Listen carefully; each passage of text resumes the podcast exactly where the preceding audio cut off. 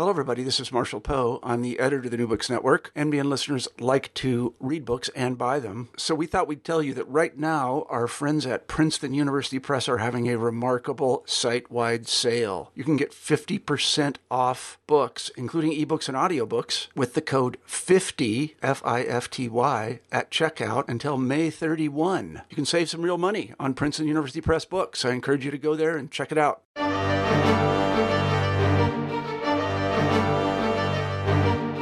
Hello, welcome to New Books in German Studies, part of the New Books network of podcasts. My name is Michael O'Sullivan from Marist College, and I'm one of the channel's new co hosts. Today, we will talk with Mark Edward Ruff. He is an accomplished scholar of German Catholicism, and author of several major books and articles on the subject. He is professor of history at St. Louis University. I'm particularly excited to have Mark on the show today because we both research in the same subfield of German religious history and we share the same hometown of Buffalo, New York. Today, we will discuss his most recent book, entitled The Battle for the Catholic Past in Germany, 1945 to 1980, published with Cambridge University Press in 2017. Mark, welcome to the show, and thanks for joining us on New Books in German Studies. Thank you very much, Michael. So, um, I thought that we could start the interview today in traditional New Books fashion uh, by having you tell us a little bit about yourself. Uh, and by that, I mean a little bit about your biography, your educational background, your pre- your work in the field previous to writing this book. Thank you. I think I can talk a little bit about how I became interested in the field. Uh, and as you mentioned, I, like you, I come from the Buffalo, New York area. My entire family is German. Um, I am second or third generation, depending on how you count it. Um, there was a lot of going back and forth in the family between Germany and the United States. The family consisted on both sides of Lutheran ministers, which plays a role in this story and most were ministers in the Lutheran Church Missouri Synod, which is the more conservative branch of American Lutheranism. And they were the descendants of the old Lutherans in Germany, so the Altlutheraner, who refused to take part in a the so-called Prussian Union. This was a forced merger of the Reformed and the Lutheran churches um, in the state of Prussia starting in the 18 teens. And I got interested in German history um, because, first of all, like most people who study history, I'd always loved it, and I grew up reading about the Second World War, reading about reading about the American Revolution, and my interest started there. But part of what piqued my interest was recounting my own family stories um, from the German side of my family during the 1930s and the 1940s. And my father had gone to Germany in 1983 and then established ties or reestablished ties with family members on both sides. And discovered in the course of this some very interesting stories about the family. And on my father's side, he came from um, the Baden region, or the family came from there, and he met one of his aunts who was crippled, and she had been thrown off of a train by an SS man um, in, I believe it was in the early 1940s. And her father had actually been incarcerated in Dachau because they were both attempting to smuggle Jews across the border into Switzerland. On my mother's side of the family, on the other hand, it was the exact opposite story. Um, I've met an uncle, a very close relation to him, who had been a tank commander in the Second World War. Um, very conservative um, uncle, by no means a Nazi, but his younger brother, who perished in the war, he had actually been a what you would classify as a hardcore Nazi. Um, he was eight years younger than the uncle whom I knew well. He came of age in the late 20s, early 1930s, and he had established a Hitler shrine in his backyard. so you have a really mixed mixed background there, coming from both, uh, um, but both sides. Both sides, exactly the same religious and social backgrounds. So it was, they'd say in German, the classic Bildungsbürgertum, but yet they had opposite responses to National Socialism. So my father came back. This was 1983. He had gone over for the 500th anniversary of the uh, Martin Luther's birth, and he actually been in East Germany and came back and started regaling me with these stories, and it just got me really interested um, in studying German history. And so I was learning German at the time, had a couple of years in high school, and then I went to study at the University of Buffalo. Um, it was the university in my hometown, and they happened to have two very distinguished historians of both German historians in the department at the time.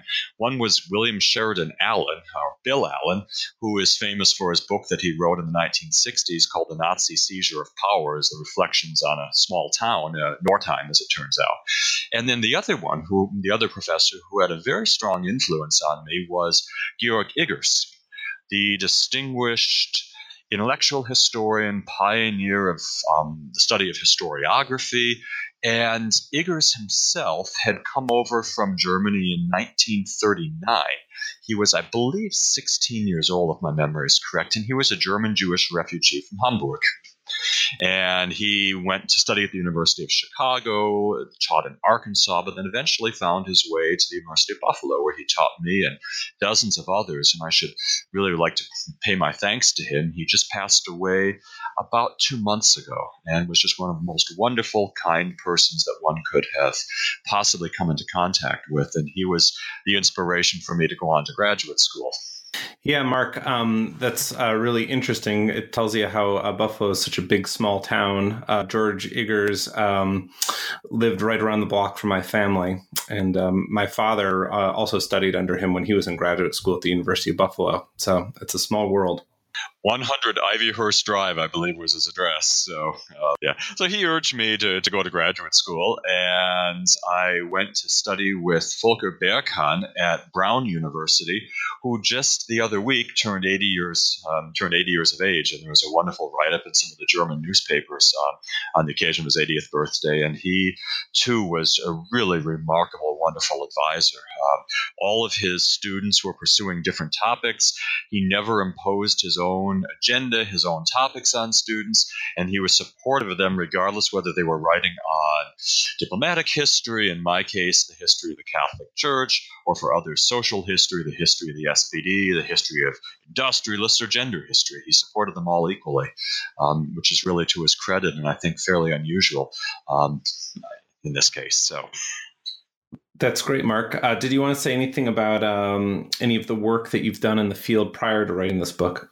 Yes, it would. Um, while in graduate school, I, in the middle of it, like most American graduate students, I went over to Germany for, in this case, for two full years to do research on my dissertation. And I went over and wrote a research dissertation, I think, in about two dozen archives, looking at questions of Catholic youth organizations. It sounds like a terribly obscure topic, but I was using these to look at larger questions of secularization, the erosion of a Catholic subculture after 1945, and looking above all for lines of continuity between the Third Reich and the post 45 era. And it was actually in the process of doing the research for this book, actually, just as I started the work, it's actually where the kind of the idea for the second project um, took shape. And it's a book that we're going to be talking about today, The Battle for the Catholic Past. And if I could recount a story, this happened at the very start of my work. I hadn't settled on a definite topic yet. I hadn't settled on the topic of Catholic youth, and I was, like many American graduate students, a little bit floundering trying to find a topic. So I had a couple ideas in mind, and so I was told to show up at one of the major diocesan archives um, in Germany. This is the Historisches Archiv des Erzbistums Köln, or the Historical Archive for the Archdiocese of Cologne. And I showed up as a 24 year old American graduate student and was immediately sent in to speak with one of the head archivists. And he looked at me and was kind of skeptical when he looked at me, asked me what I wanted to write about. And I said, I'm thinking about writing about either Catholic schools or the Catholic youth um, after 1945. And he furrowed his brow and he said, You know, about 20 years ago, he said this with a very thick Cologne accent. Um, he was from the from the region. About 20 years ago, we had an American journalist named Frederick Spotts who came by, and he misused our holdings. And I just want to make sure that you are not going to be following in his tradition.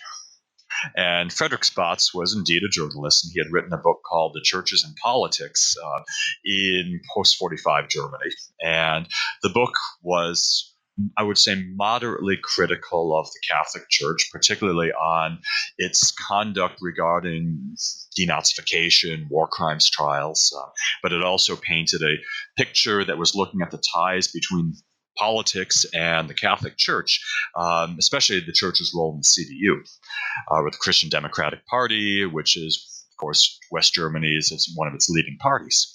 So this got me, my interest piqued. Here I was, this naive 24 year old American graduate student. Of course, I'd read Spotts' book, but I didn't realize it was still, he was still something of a bête noir um, for many in Germany. And so that certainly aroused my attention. And then I went over, and while I was there, I was doing research and got to know many of the people who work in the Kommission für Zeitgeschichte, the Association for Contemporary History, which is one of the nexuses for the, the history of German Catholicism in the 19th and 20th centuries. And it's really a first rate network of scholars. And the Kommission für Zeitgeschichte um, welcomed me um, into their archives and uh, and was able to work closely with some of their scholars who were working there. And it was founded in 1962, um, right as some of these battles for the Catholic past were taking shape. So while I was there, I was looking at the, the history, and there hadn't been an official history of, of the association that had been written. Um, there were some reminiscences that I was looking at, and when I was talking with people there, it became pretty clear that many saw their mission as the defense of the church against what they regarded as unwarranted attacks. And of course, this was the mid to late 1990s by this point, when there was a wave of publications that was starting to come forth that was extremely critical of the Catholic Church's conduct during the Second World War. Um, so, John Cornwell's book was coming out, uh, and there was a whole wave of publications coming in the late 1990s. Goldhagen came out with another book, I believe, think it was 2002. Um, so, quite a number of publications that were reigniting these wars over the Catholic Church's past that had broken out in the 1960s.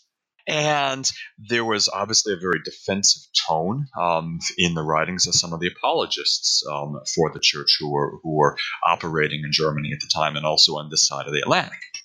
So that attracted my attention. But the, the part that really turned my interest towards this topic was something that took place under the radar screen.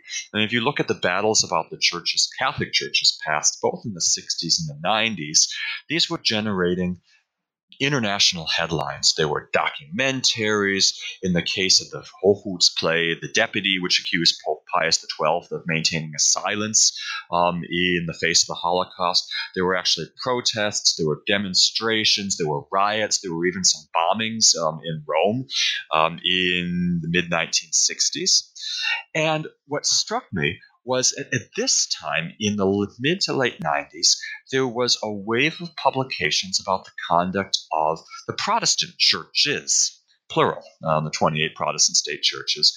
And these were publications that were fairly critical, in fact, extremely critical of the Protestant church's conduct.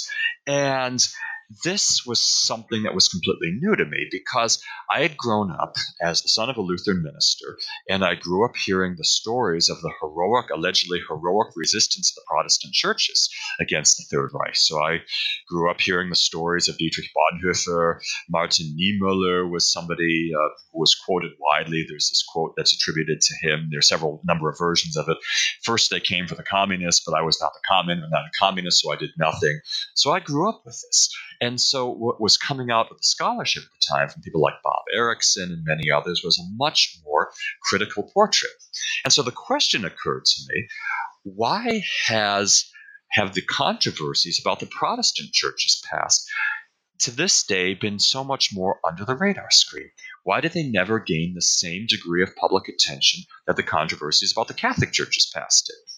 When this scholarship was making pretty clear, I think on the whole, the Protestant churches, with some notable exceptions, probably, I shouldn't say probably, indeed, collaborated more and resisted less than the Catholic Church. Excuse me, that was um, something that really uh, struck me about your introduction and impressed me about the way you framed the book uh, right from the start. And uh, I was really um, sort of fascinated by that. Uh, you know that observation as a point of departure. Um, that was uh, you know one of the things that really drew me into the book when I first started reading it. So I, I am curious to hear more. Um, you know about why it was why why was it that this Catholic minority found it in the sort of in the crosshairs of controversy over its relationship with Hitler's regime rather than the Protestants. Yeah, and that is that's the leading question, the Leitfrage for the entire book. And I'm, I'm, sure there are some who will disagree with the way that I framed um, this particular case. But if you look at some of the statistics, uh, in the case of the Protestant churches, probably between about 10 to 20 percent of Protestant clergy joined the Nazi Party. When I was looking at the denazification records for the state of State Church of Bremen, it was over 50 percent of Protestant clergy that had to be denazified. And so that again leads me to the major question. In the case of the Catholic Church, it was less than 1% of the priests, the so called brown priests, who had to undergo denazification. So that's the leading question. And when I asked and some colleagues, um, friends, some who were involved in the field this question, I got a series of answers that I found profoundly unsatisfying. And the first answer that I routinely received was, and I received this also from many Catholics, many practicing Catholics. Well, the Catholic Church, even though it was a minority church, has been criticized because, as a centralized hierarchical institution with an international base of support, it could have done more and should have done more because the German Protestant churches, they were there were 28 of them, they were famously disorganized. The Catholic Church had the benefit the benefits of a very clear-cut hierarchical structure that would have allowed it to have done more. And I found this argument pretty unsatisfying ultimately. Um, simply because it, it, because it was wedding a moral assumption um, into a historical argument. And another argument that came along routinely, and this is one that I heard from Protestant scholars and from practicing Protestants.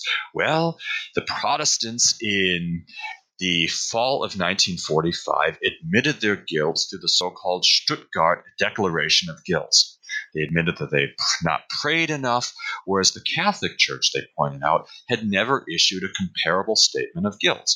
And so the focus then on the Catholic Church's sins of commission and omission was the result of the fact that they had yet to really provide a confession and receive absolution.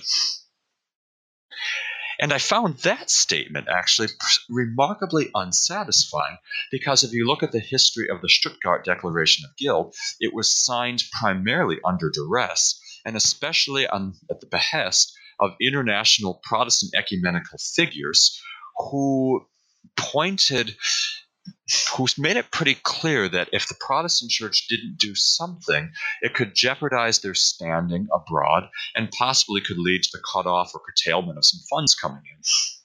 At a time when the churches were desperate to find money from abroad to rebuild some of their damaged buildings, to put together their organizations again after all of the devastation of the Third Reich and the Second World War.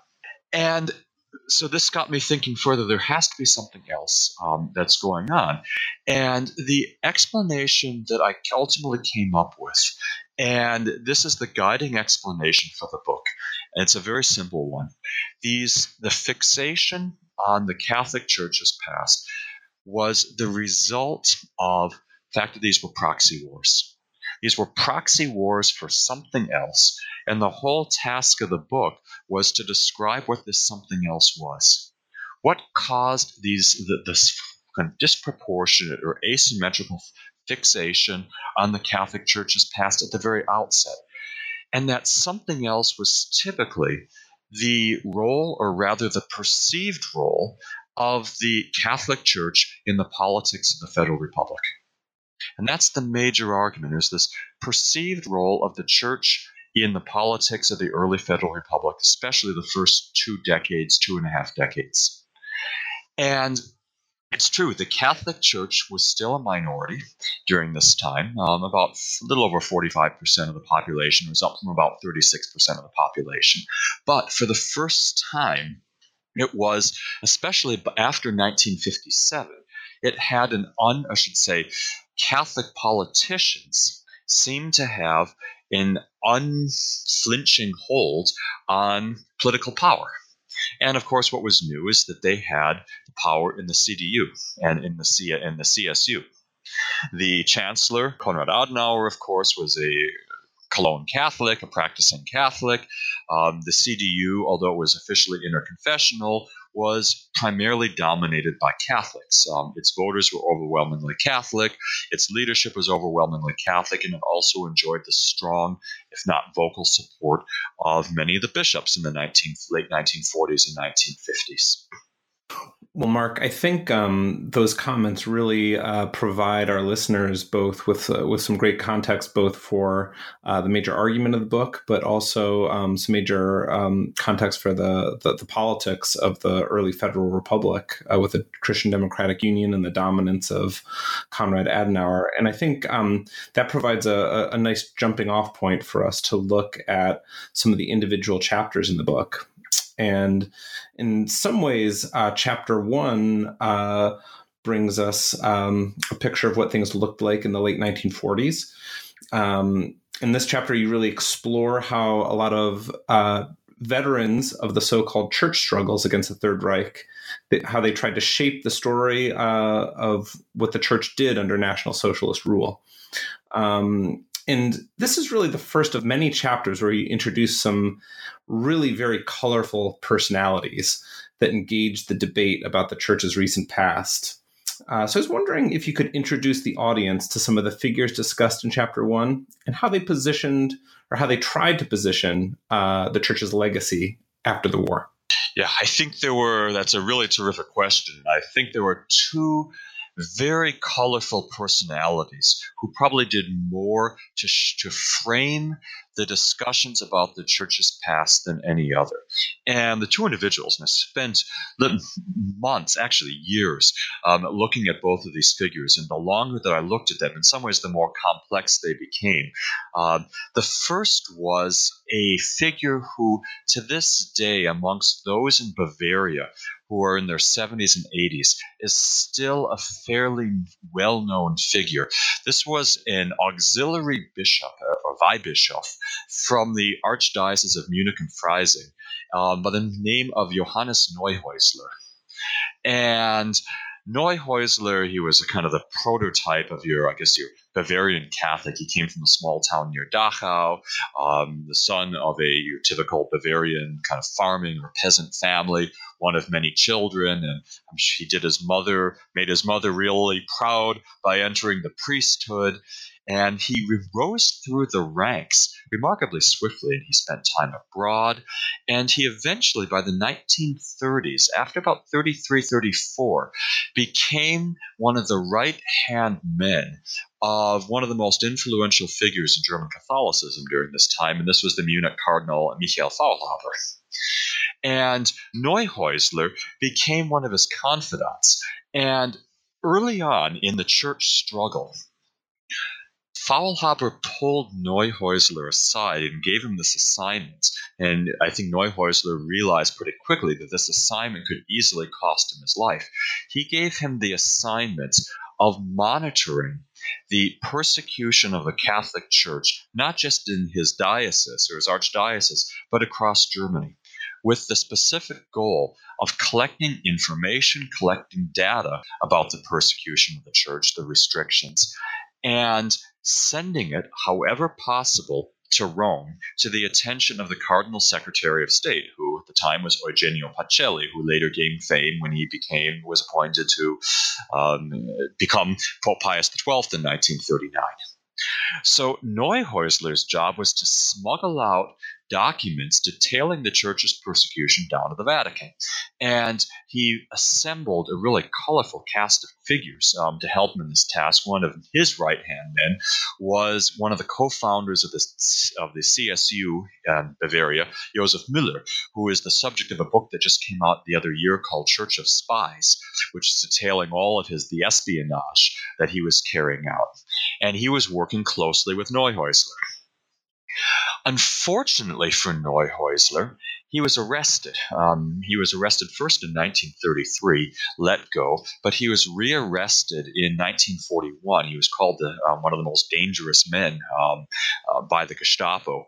And he was sent, first of all, to Sachsenhausen, where um, he was brutally mistreated. But then he was surprisingly um, told to pack his clothes and then head back um, had actually on a in a car, and then they took him down to Dachau, where he was given a status as a protected prisoner and put in a cell next to Martin Niemöller, one of the founders of the Confessing Church. Um, they put him there. I think they hoped that um, he would be able to persuade Niemöller to convert to Catholicism, and Niemöller had talked about this, and it turns out it was the opposite. Um, Niemöller hung around Neuhäusler and another Catholic a long time and decided, I guess I really am Protestant, and didn't convert. Um, and he was there all the way up until just before the end of the war, when he and the several hundred other protected prisoners were put on a bus. Um, they were sent down to northern Italy, um, Südtirol uh, was the region, and they were set to be executed. But it turns out the Gestapo official who was charged with their execution committed suicide at the last minute. The Allies were able to come and rescue them, and then Neuhäusler, along with some of the others, was whisked away to. Um, Rome, where he met with Pope Pius XII, but he was also subject to an extensive interrogations by the Americans, who were trying to pump him, it seems, for information about some of the Nazi war crimes. I mean, here he was, he was a heroic resistor in many ways, and he had suffered horrible mistreatment and incarceration in this concentration camp. And I think they were looking for information on some of the crimes that they could use in upcoming war crimes trials, which they were planning. Um, and it turns out uh, that Niemöller did not especially appreciate, both neither Niemöller nor Neuhäusler appreciated this and this interrogation of the hands of the Americans. And they had a very notorious press conference um, uh, in Naples where they were given a whole series of questions by American journalists asking essentially why hadn't the churches resisted enough? Where was the resistance? And at the same time, Niemöller put his foot in his mouth repeatedly during this interview by saying that the Germans simply were not yet ready for democracy as the Americans were envisioning it. And it appears that Neuhäusler concurred um, with Niemöller's sentiment. And so the press around the world, the American press, were running stories with headlines along the lines of Germany is not yet fit for democracy, Niemöller says. Five other high ranking uh, survivors and um, clergy agree. This apparently proved to be, it appears, one of the genesis behind the first major documentary, one of the first major documentary histories of the Catholic Church under the Nazi rule. It's a work called Cross and Swastika, which Neuhäusler put together in a remarkably short period of time.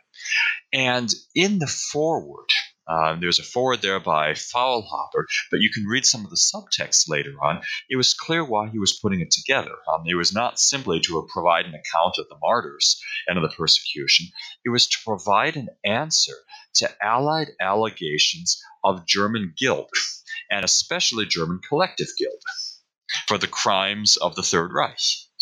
And so he put this together, and he, in it he included a number of uh, the pastoral letters of some of the German bishops showing their resistance. But what's really remarkable about it is if you look very closely at the documents that he that he was allegedly uh, copying and, and typing in, he cut out nearly every passage in which some of the bishops were indicating either agreement or sympathy um, with their Nazi overlords. And so it was incredible. Yeah. Yeah, Mark. Um, th- this part of the book really, uh, really interested me. I mean, it just, uh, it's you know almost shocking that someone devoted to recreating the past would justify, you know, altering the evidence in this sort of way. Uh, could you could you speak a little bit or expand a little bit more on the mentality that would lead uh, someone like Neuhäusler to do something like that? That's a great question. Um, and of course, Neuhäusler never really admitted to having done it. Uh, I think the reason why he did it, aside from the obvious political purposes, um, having included passages showing either agreement or, in a few cases, sympathy towards the Nazi regime, would have undercut the opposition that he was waging against denazification, but above all against the Allied war crimes trials. And, and, it turns out that Neuhäusler was one of the German clergy, several high ranking German clergy, who was going to bat for convicted Nazi war criminal after convicted Nazi war criminal, including some members of the SS. Um, there's a whole list of people he was trying to support. And I actually found a case where he was doing this as late as the 1960s. I think I think the other reason why he was doing, and if you look at the purpose of this book, is also being pastoral. Um, to include a message showing that the, some of the churchmen had not always been consistent in their opposition to National Socialism, I think for him would have been tantamount to challenging the faith of call it the simple flock, or many of the simple peasants who were members of the church. And I don't think he really wished to upset people's faith that they had placed in the church. Um, and having included some of these statements in his book clearly would have been a challenge um, to the understandings that many had had that the church had been a fount of resistance consistently. Yeah, and um, Mark, I, I think uh, one of the arguments or sub arguments you really push in this chapter as well as in other parts of this book is this notion that some of these figures like Neuhäusler um, tried to recreate this so-called conspiratorial milieu that they lived in in the Third Reich. Um, uh, to what extent do you think that influenced him? And could you also just speak about this um, concept that you discuss in the book at several points? Yeah, um, it, it's a really terrific observation that you make, and it's um, Neuhäusler had lived for years. Uh, essentially operating in the underground. Um, he maintained his position, but he was constantly on the lookout for um, his phone was tapped. And he realized pretty quickly that he was going to have to um, subvert this constant oversight that was there. And so, if you're in this kind of an underground, you quickly develop a whole series of tools and repertoire to make yourself look as inconspicuous as possible. Um, and to the spirit continued um, long afterwards. Um, simply the distortion of documents, in a way, is something that if you were writing documents, writing letters in the 1930s, and you were aware that they were likely to be uh, to be intercepted, your, your mail was constantly being read, you would have to be extremely careful. And this, this way of modus operandi continued for several decades. Right. Um, that might be an interesting, uh, provide an interesting point at which to jump into the the second chapter of the book.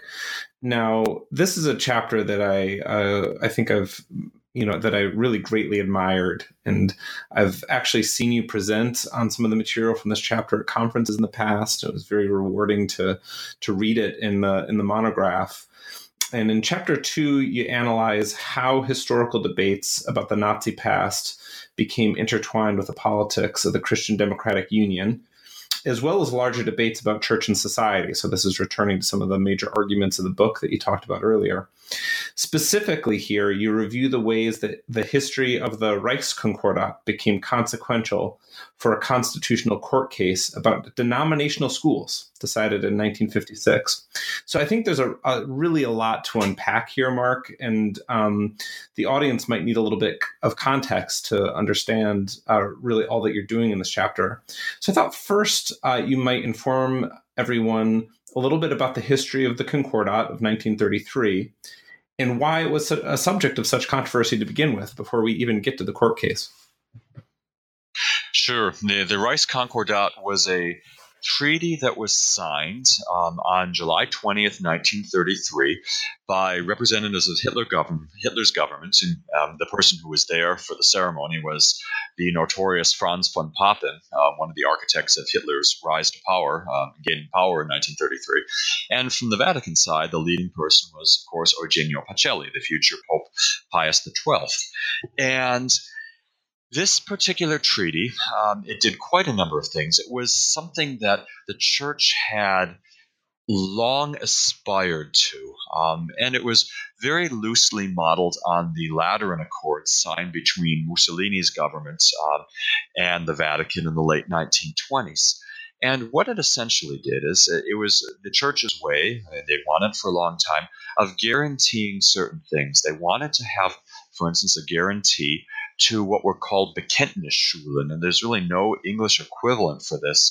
I translated in the book as denominational schools, but these were essentially public schools funded by the state that nonetheless were at least ideally, um, exclusively confessional in their makeup. So they would have ideally a Catholic curriculum, or it could be a Protestant curriculum if they were Protestant schools, but a Catholic curriculum, a set of Catholic teachers. Um, they could include priests, they could include monks, they could include nuns, they could include Jesuits.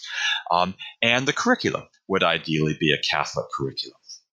And this was something they had long wanted, but the politics of the Weimar Republic had never allowed them to get this realized. Um, and also had not allowed them to sign Concord, a national concordat with the Vatican. There were too many people opposed. The communists were opposed, the liberals were opposed, and the social democrats were opposed, all for ideological reasons. They wanted a strict separation or a stricter separation of church and state. And so the church's stance on this was one that simply ran against their most fundamental beliefs in the fact that you should have, ideally, uh, a strong separation in the educational um, realm, even if you are going to allow religious instruction in schools. So, this is the background. In the Concordat, um, there was a provision there that guaranteed the right to these particular schools. And there were other provisions in there too. They promised to allow the Catholic organizations of the Vereine um, to continue to exist. But there was a price. And the price for this was essentially the retreat of the church from politics.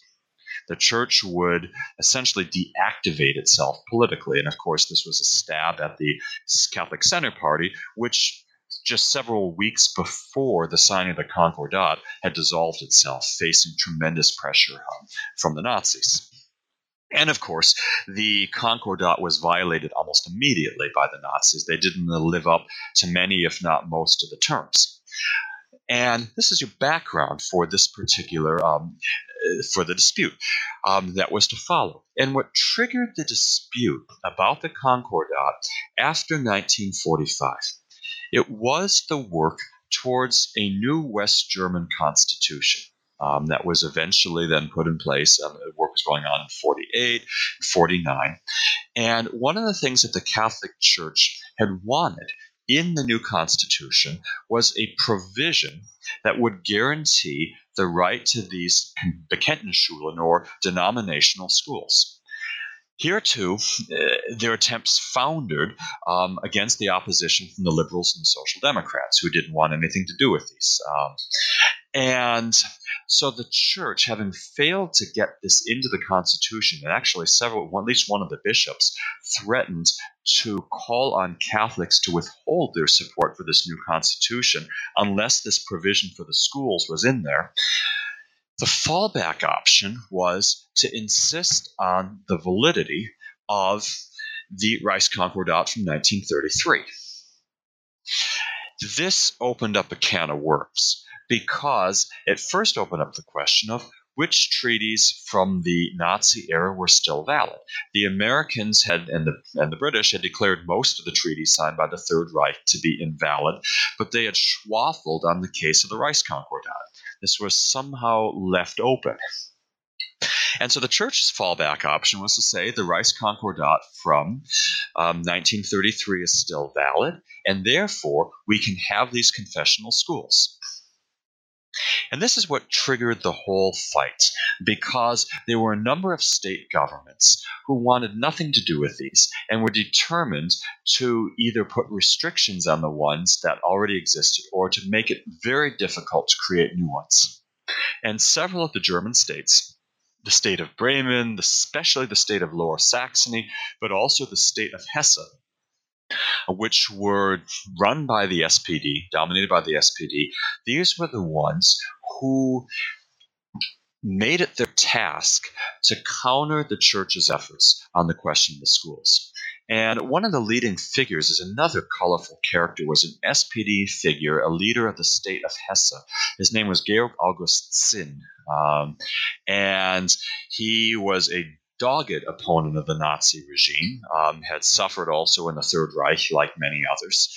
And he was the one determined to turn the state of Hesse into something of an incubator um, for Adenauer's critics. He wanted to make the state kind of like the anti Adenauer state, make it a laboratory for SPD government.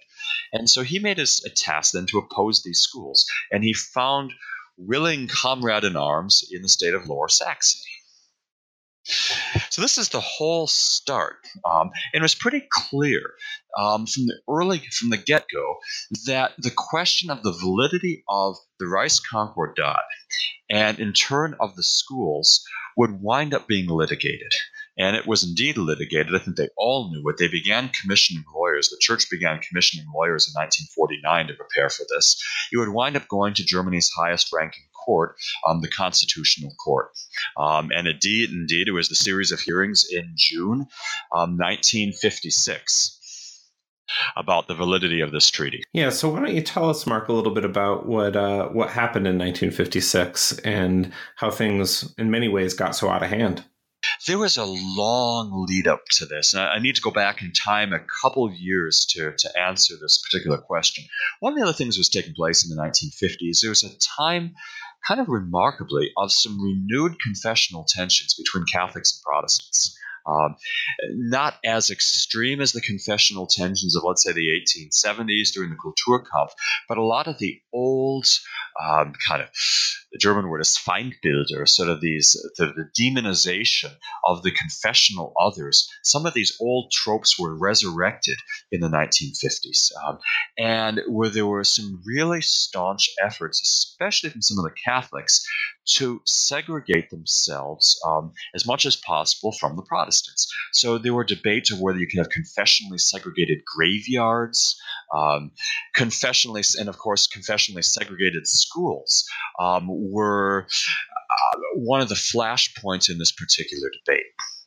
And one of the problems, there, there, were, there were a number of pedagogical problems because some of the Catholic schools, they called them dwarf schools or Zwergschulen, um, were so small that you would have a one room classroom for five or six grades with a very small number of students in them. And the students would sometimes have to walk several kilometers, if not more, to get there. And so there are the allegations then that the Catholics were providing an inferior education for their, for their children through these particular schools. Uh, and so, in the debates that were breaking out, they were not only about the validity of the Reichskonkordat, but pedagogical questions about the quality of these schools, and also, interestingly enough, about the whole process of questions of segregation.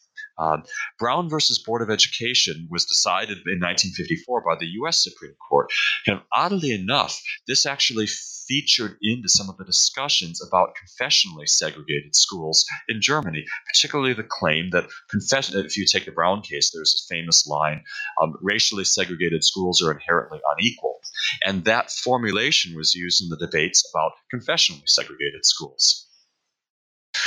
So this is your lead up. Confessional tensions that were really resuming with something of a vengeance. Um, and I think what also sparked these was the fact that the CDU was clearly in the driver's seat and was the most powerful of all the German political parties. And so there's a lot of resentment by Adenauer's and the CDU's adversaries who weren't um, holding power the way they had hoped.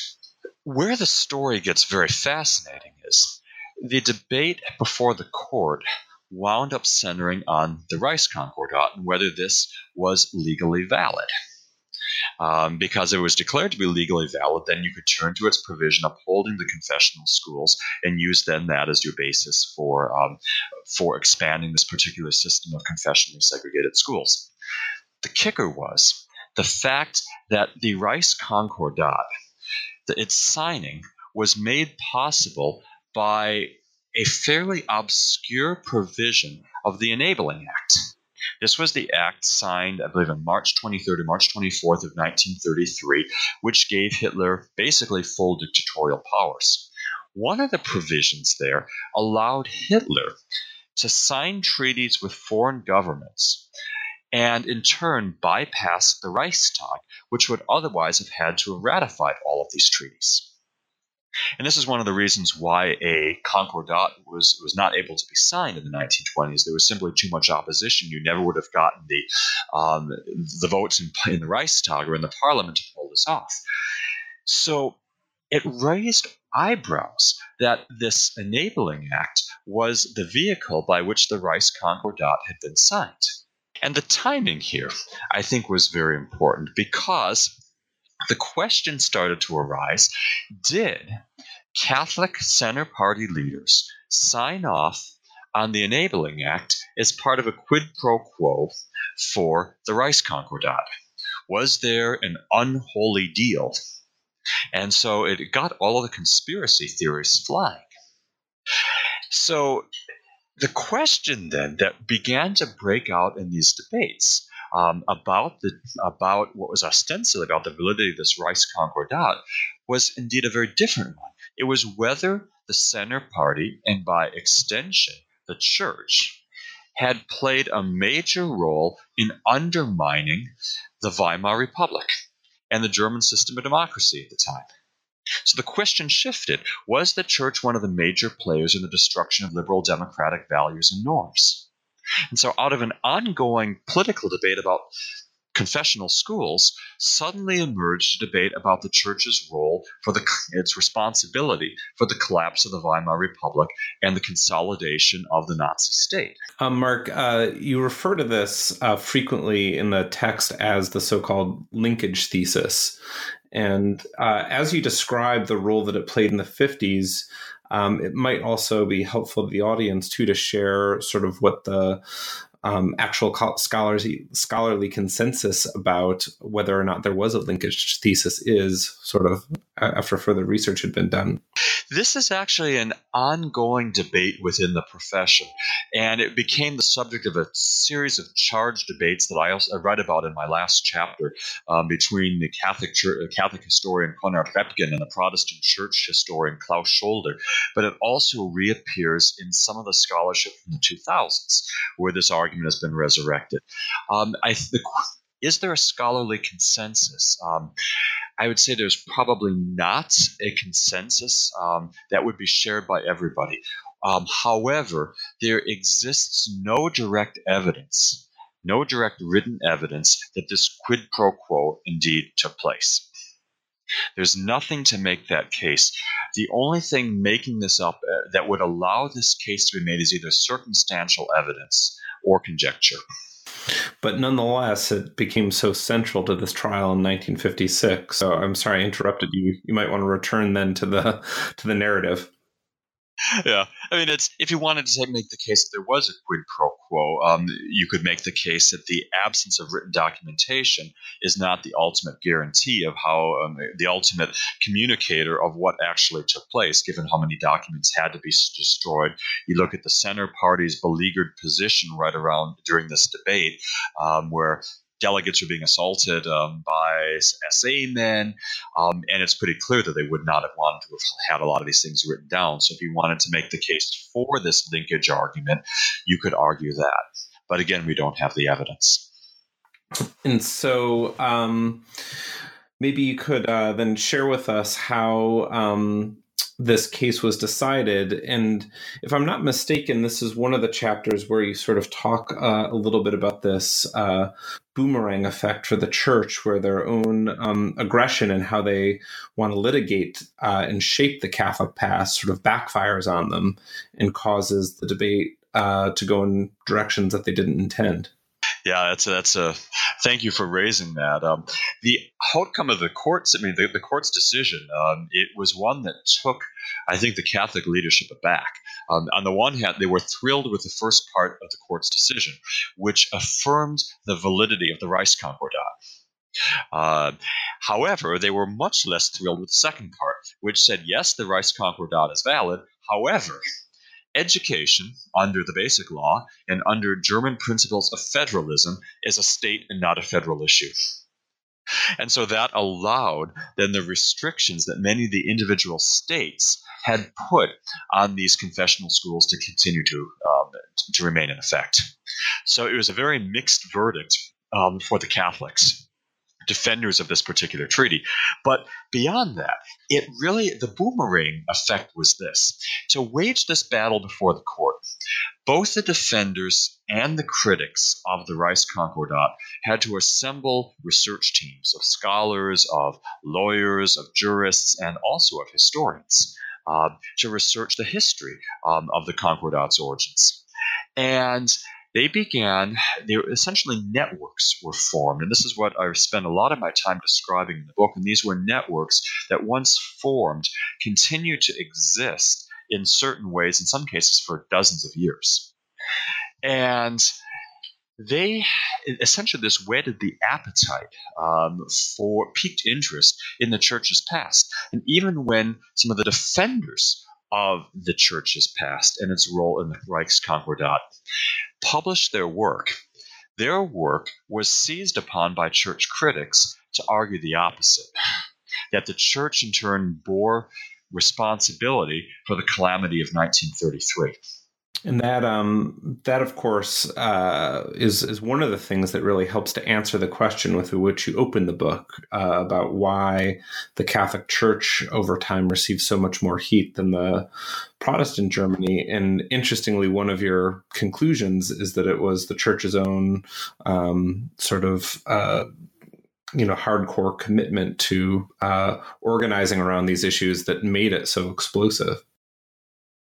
That's that's right. And what also happened too, it's it's it was a kind of a snowball effect. Um, if you just take the go back to the Reichskonkordat, one of the things that was unearthed was a secret provision in there that was talking about a military chaplaincy in the event of German or in the likely event of German rearmament. And this was discovered on the heels of what had been an extremely vitriolic argument in the German parliament about West German rearmament and the creation of a West German army, the Bundeswehr. And there were parallel debates that were going on about the role of a Catholic chaplaincy within this West German army. And so this discovery then played into the hands of critics. Some of them were East German communists, some of them were Western scholars, some of them were Catholic. Many of them were actually were Catholic opponents of it, the church's own position on rearmament in favor of rearmament. And they used this finding um, to make the case that the church, and this would, would have been one of its sins, and they use a very highly, highly moralistic argument, its sins lay in the church's support for what they called Hitler's predatory wars. And that becomes the subject then of another chapter. Uh, so, how questions of rearmament then featured in these ongoing debates about the church's past. And it required them to start excavating documents about what the Catholic Church, about its support or lack thereof for Hitler's program of rearmament and, above all, his wars against the Catholics in Poland, and then again, of course, against the Soviet Union. Great. Um, and the book is really so rich. And as you move through several of the chapters, there are just so many. Uh, I think chapter two is just one example of the uh, sort of you know very very layered nature of each sort of case study and controversy that you look at you certainly look at some how after the trial of 56 inspires some young left-wing catholics to deepen uh, some of their criti- criticisms of the church you look at you know an american scholar uh, gordon zahn you know, who becomes uh, comes to to Germany and does a lot of critical, winds up doing a lot of critical research about the Concordat as well. Uh, you talk about. Um, you know several debates, but the one um, issue that I uh, have to ask you to share with the audience about is the um, explosive play uh, entitled "The Deputy," that was performed in Berlin, I believe, first in 1963. And it really created quite the firestorm. And it also, um, which is very odd for a play, in some ways is, seems to play this role in the historiography of the Catholic Church, Pius XII, the Holocaust, because a lot of more recent histories frequently cite the start of the debate of actually being this play.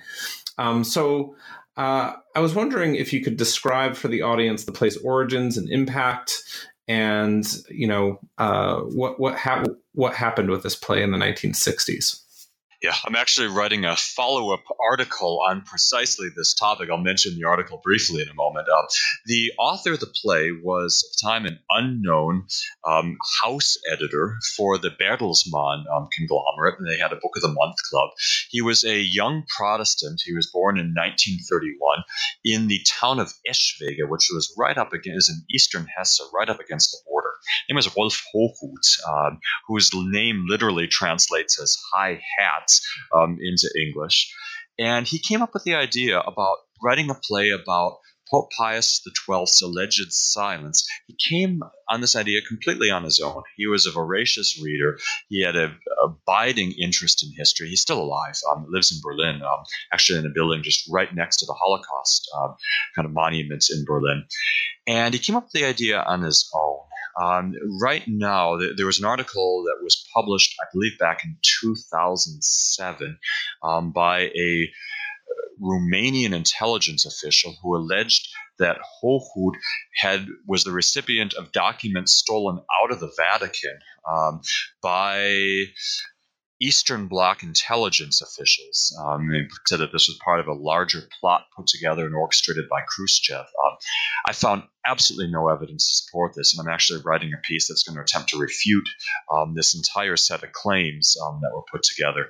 Um, Hochhuth came up with the idea on his own, um, but what's interesting about his story, um, he carried out his research for it primarily using libraries and books that had just become available. There was something, uh, there were some early histories into the Holocaust that were being published mostly outside of Germany um, by a number of scholars. Um, names like Leon Poliakov, Joseph Wulf, uh, Reitlinger. Hochhuth drew on this literature. And he also had an abiding hatred for both Konrad Adenauer as well as for Pope Pius XII, um, who died in 1958. And he died when, after he died, Hochhuth was just enraged by some of the tributes that were written for him um, upon his death. And then, the following year, he managed to get a three month sabbatical um, from his job at Bertelsmann, and he went down to Rome to try to interview um, as many Vatican officials that he could, um, as well as sort of take in the whole scene of the Vatican so he could better paint a picture um, of and come up with a setting for what the actual the physical landscape of the place looked like for his play. So he went down to Rome. He interviewed. He was able to. He knew very little in the way of foreign languages, so he was relying on people who were native German speakers. And he interviewed two people, um, Alois Hudal, um, a notorious right wing brown bishop um, who we now know was one of the architects of these rat lines that was smuggling former, former Nazis um, and war criminals across either the ocean to South America or in some cases the Middle East. And he also interviewed a man named Bruno Wustenberg, um, who had both of them had abiding grudges against Pope Pius XII. The interviews actually revealed relatively little. They simply confirmed what um, Hochhuth had suspected that Pope Pius XII hadn't issued a ringing statement denouncing the genocide of the Jews. But that was all that he needed. He went to work writing the play while he was in Rome, and then had a final version and a finished version of the play put together by 1961. It was a complicated story. His initial publisher, Bertelsmann, rejected it. Um, was a subsidiary called Rütten and Loening, and by something of a deus ex machina, was picked up by the Rowohlt publishing company based just outside of Hamburg, which was a left liberal or left leaning publishing company. And they agreed not only to publish it, but to give it a stage at the stage of the Free People's Theater in West Berlin. And the person who was going to be directing it was a highly esteemed director and former communist named Erwin Piscator, who had gained fame in the 1920s for his documentary theater. And the play, already before its premiere on February 20th, 1963, was generating headlines. And this is where one of the, uh, developed one of the major arguments of the book. In many ways, it was the church's defenders who did more to promote the criticisms of their adversaries. And when the play was premiered, I mean, there were there were some protests, there were denunciations in the press. But what happened then was that the story became not just the play, which was fairly incendiary, but it was the church's response to the play. And so the church's criticisms of Hochhuth and the tactics that it used against its critics became as much the story as to what actually happened during the 1930s and 1940s. And so, one of the arguments that I have in the book is that these debates, especially in the 1960s, were transformed from debates about the church's past and debates over civil liberties and about the role of the church in the public sphere. Well, that's, um, you know, it's really uh, a fascinating chapter of what is really and truly a fascinating and compelling book. And given how well, uh, the story of the deputy uh, fits in with your overall arguments, I think that is a, a very good place um, to start to bring our interview to an end because we really have taken up a lot of your time so far today, Mark. But before I let you go, I do have to ask what has become the traditional final question on New Books Network podcasts. And that question is what are you working on now? working on three articles, two edited volumes, and am starting to. The edited volumes one is a volume for undergraduates, which is almost done, called The Churches and the Nazis, and another edited volume called Germany and the Confessional Divide, um, 1871 to 1989. And am starting to give thought for the next major um, monograph down the road. And what I'm considering, uh, there are two possibilities for that. One is either a biography of a um, German Jewish lawyer who fled Nazi Germany. His name is Robert Kempner, and then returned um, with the Americans as one of the prosecutors in the Nuremberg war, war crimes trials. That is one possibility. The other project I'm considering is a work that is going to look at the impact of allegations of guilt in Germany in the 1920s, a much broader, much more synthetic work um, from the impact of the allegations of guilt after the Treaty of Versailles, past the Second World War, and looking at how the way in how the way in which they were framed shaped certain responses and shaped certain discourses um, on the part of Germans, many of whom were still fairly nationalist in their orientations. So that's the, a possible project down the road. Wow. Well, you're certainly not taking it easy, and uh, that that final project idea, in many ways, seems to jump off of this book really nicely. Given how one of your conclusions of this book is that no matter how much empirical evidence each side of the debate about the Catholic past seemed to heap up to support their arguments, they never really seem to convince anybody of anything. And so, getting more deeply into some of the you know cognitive psychology behind these things uh, sounds like it could be a really fascinating project. That's and that's where it'll be going. So. all right, Mark. Well, um, I really uh, appreciate all of your time today.